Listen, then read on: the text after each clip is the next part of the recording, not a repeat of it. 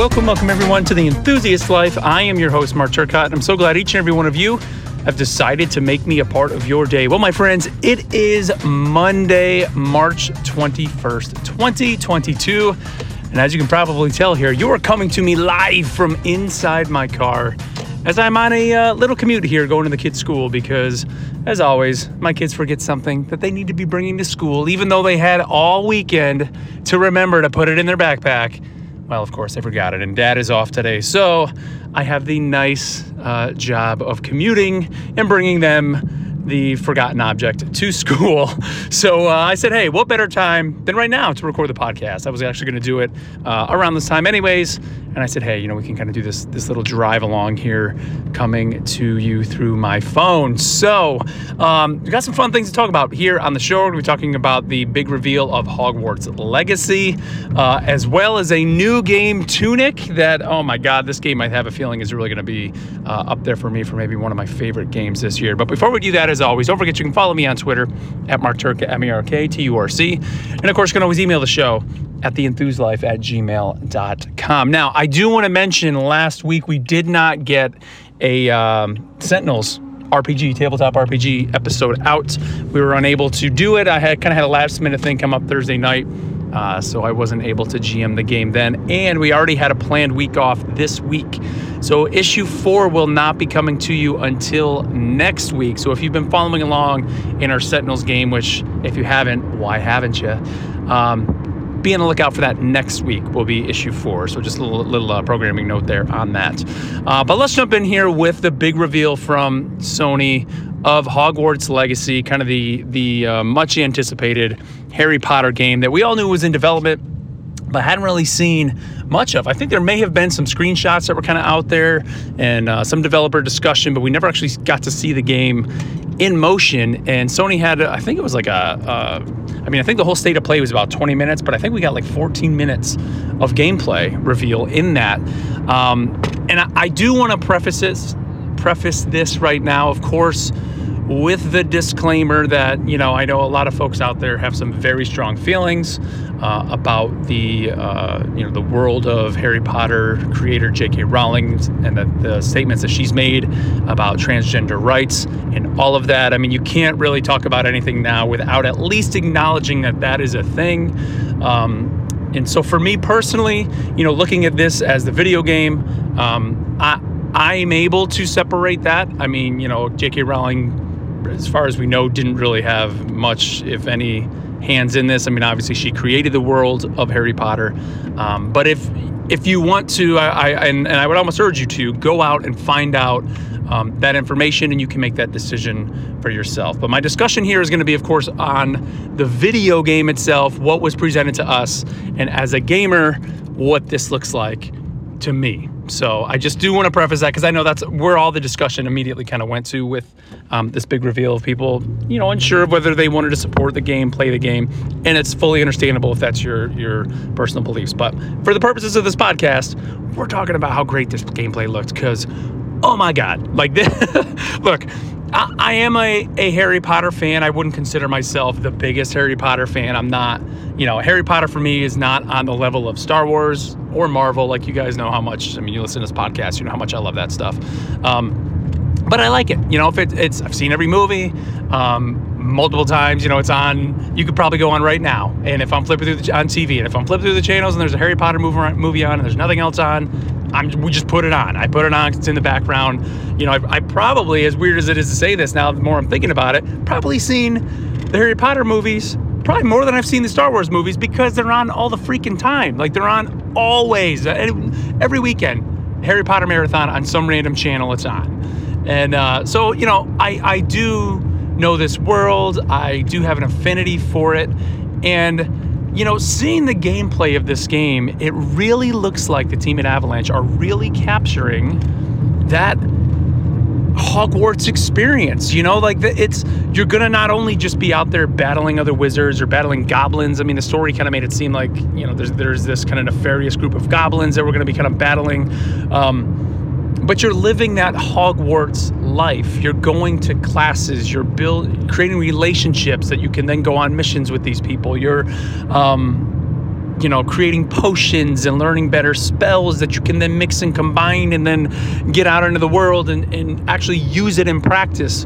There's so many neat things like that that this game I think is going to offer that it had me kind of thinking like what other video games have really captured the world, the movie that they're trying to represent and almost lets you do everything you would want to do. Like you think about a Star Wars game, like even even Jedi Fallen Order Incredible, right? But it's still just a slice of the Star Wars world. And not only just kind of in where it's taking place, but even what you do, right? It's just, you're pretty much just battling, right? You're, yeah, you're, you're kind of exploring a little bit, but you're never going to a town. You're never going to a cantina. So you're totally missing out on that aspect of it. You're, yeah, you're creating relationships with characters, but you're not forging those relationships. You know, the creators of the video game are having you um, create that, right? It's just built in the story. Where it sounds like in this case, choices you make are going to affect affect what happens with those characters and how they perceive you. I mean, even to the point where you're going to go to, you know, the choosing ceremony, and you're gonna are you going Hufflepuff or are you going Slytherin? Like, what are you what are you doing? And that that almost has is kind of my biggest question with this game because we didn't have a lot of that answered. Is like, does that impact where my story goes? Like a lot? Like, is there really f- kind of four different games, or are, you know, is maybe the first 10 hours of the game different because of that decision, and then it all kind of eventually comes together because of the ultimate threat that maybe is here at Hogwarts? Um, I don't know, but like that.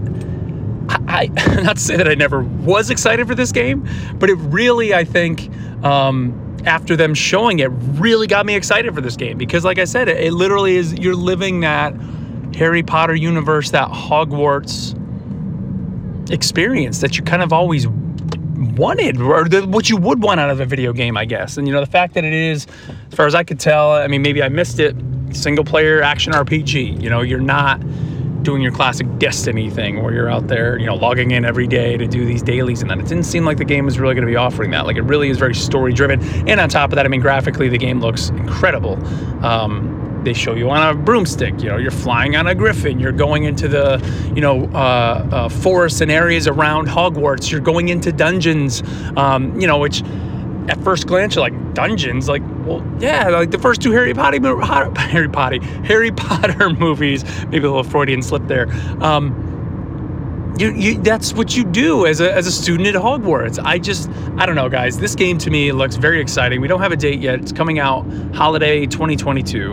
Um, and uh, I, am I'm, I'm on board for it. I, am really looking forward to this game, and it, it's kind of funny now playing so much Elden Ring that uh, one of the first things I put in the Discord with the group was like, "Oh my God, this almost looks like Elden Ring." You know, it looks like my character casting the spells, and I saw a lot of that kind of out there of people saying this is, you know, uh, Hogwarts ring or, you know, Elden and Hogwarts, whatever you want to call it. Um, because it did really have that look. And I think that's just, you know, because you're casting spells and just the, the art style that they're using. Um, and the cool thing is this takes place in the 1800s. So they're not burdened by the lore of the books and of the movies. You know, we don't we don't need to suddenly just have Harry show up. You know, they don't have to write Harry into the game. Now, of course, Hogwarts itself, many would argue, is probably a character within itself, um, which it is. And so, you know, they they are gonna um, pay homage to a lot of that, and you could see that even just some of the locations that you saw in the trailer are things straight out of the movie. You know, the classrooms and all that, and and after the state of play or the 14 minutes of gameplay, they had some of the developers out there from Avalanche talking about that, that they really wanted to make you wanted to make things feel familiar for players in this game and truly like i said let you live that experience of going to hogwarts. I love that. And even you know i was kind of even thinking to myself like if you're going to high school? Is this like a persona style? Like or you know fire emblem house or three houses like you're living kind of that high high school lifestyle in the school you know and then you then you're going out and battling with your friends i mean that's that's the whole persona series in a nutshell essentially which is kind of kind of neat but uh, hogwarts legacy if you haven't seen the gameplay go check it out uh, it definitely um, it's pretty exciting the game looks looks like it's going to be great. Can't wait for that um, this holiday. Um, the other game, I, the game I did want to talk about uh, here today, besides Elden Ring, which I'm still playing, and you know what, I actually did back into uh, Destiny 2 um, this past weekend. I've been kind of grinding that up too. I'm, I'm 1523, I think. Didn't beat the campaign on Legendary, but I'm past 1520 now. Um, been having a lot of fun with that. But the one game that did kind of stealthily release on Game Pass and nobody knew is the game Tunic. Now, this game had been revealed years ago and we all knew that this game was eventually coming at some point. It is this kind of link to the past, Zelda like style game where you play this small fox. And now getting into the game, wow, like it really pays homage to that series. Um, you play this small fox wakes up on a beach. The game doesn't explain anything to you. You just kind of got to figure it out. And like that's the appeal of the game. Right now, being so deep into Elden Ring and liking that play style where they're not telling you how to do things and you kind of have to figure it out yourself. I'm really, really enjoying that. I like games kind of going back to that. And that's actually a running theme through this whole game, not only in just kind of the gameplay, but even like the hook of it is this retro feel and, and kind of this overall mystery that's kind of happening in Tunic. Like I said, you're, you're this little fox and you wake up on a beach. They don't tell you any controls, nothing. There's no uh, you know, quest icon or somebody saying like, "Go over here, chosen one." No, no, no, no, no. None of that's there. You're looking at the world around you, looking at the environment, trying to figure out what is what is happening essentially. Um, and when you do get to a point where there is some dialogue, it's in some weird language you can't decipher. You have no idea what it means.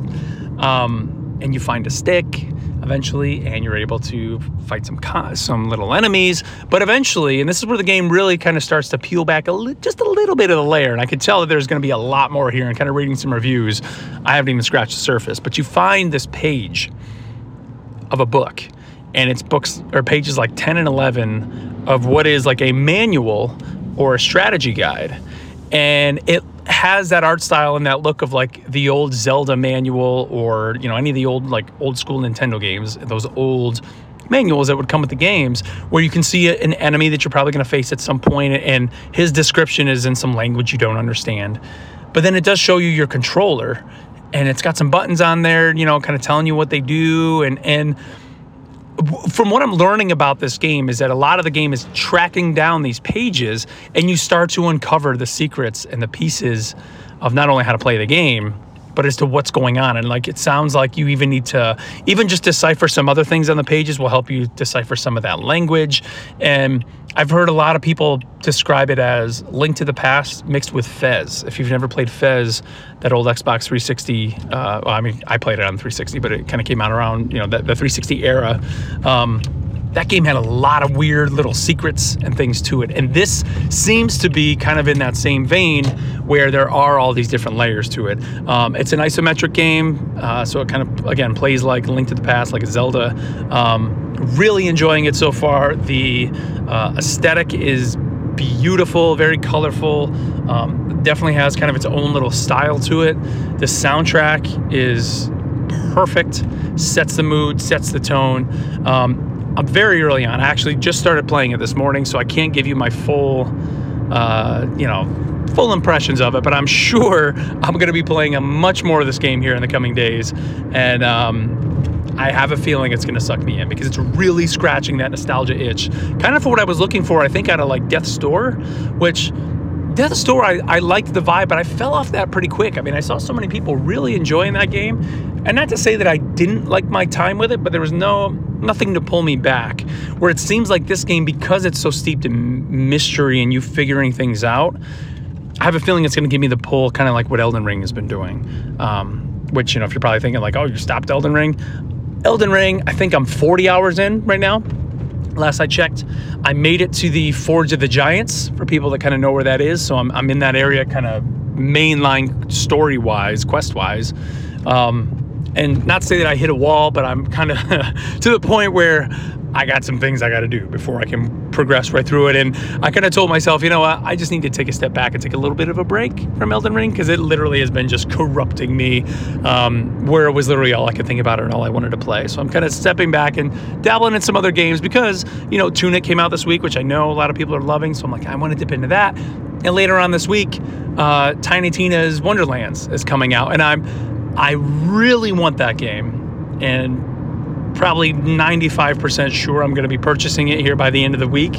Um, but right now, that I'm kind of dipping my toe into Tunic, I'm like, if this pulls me in, maybe I'm going to hold off just for a little bit on Tiny Tina, and uh, we'll see how that goes. So I don't know, but go check out Tunic. It's on Game Pass. It's on PC. I even think it's on PS4. I think it's 30 bucks if you're looking to buy it.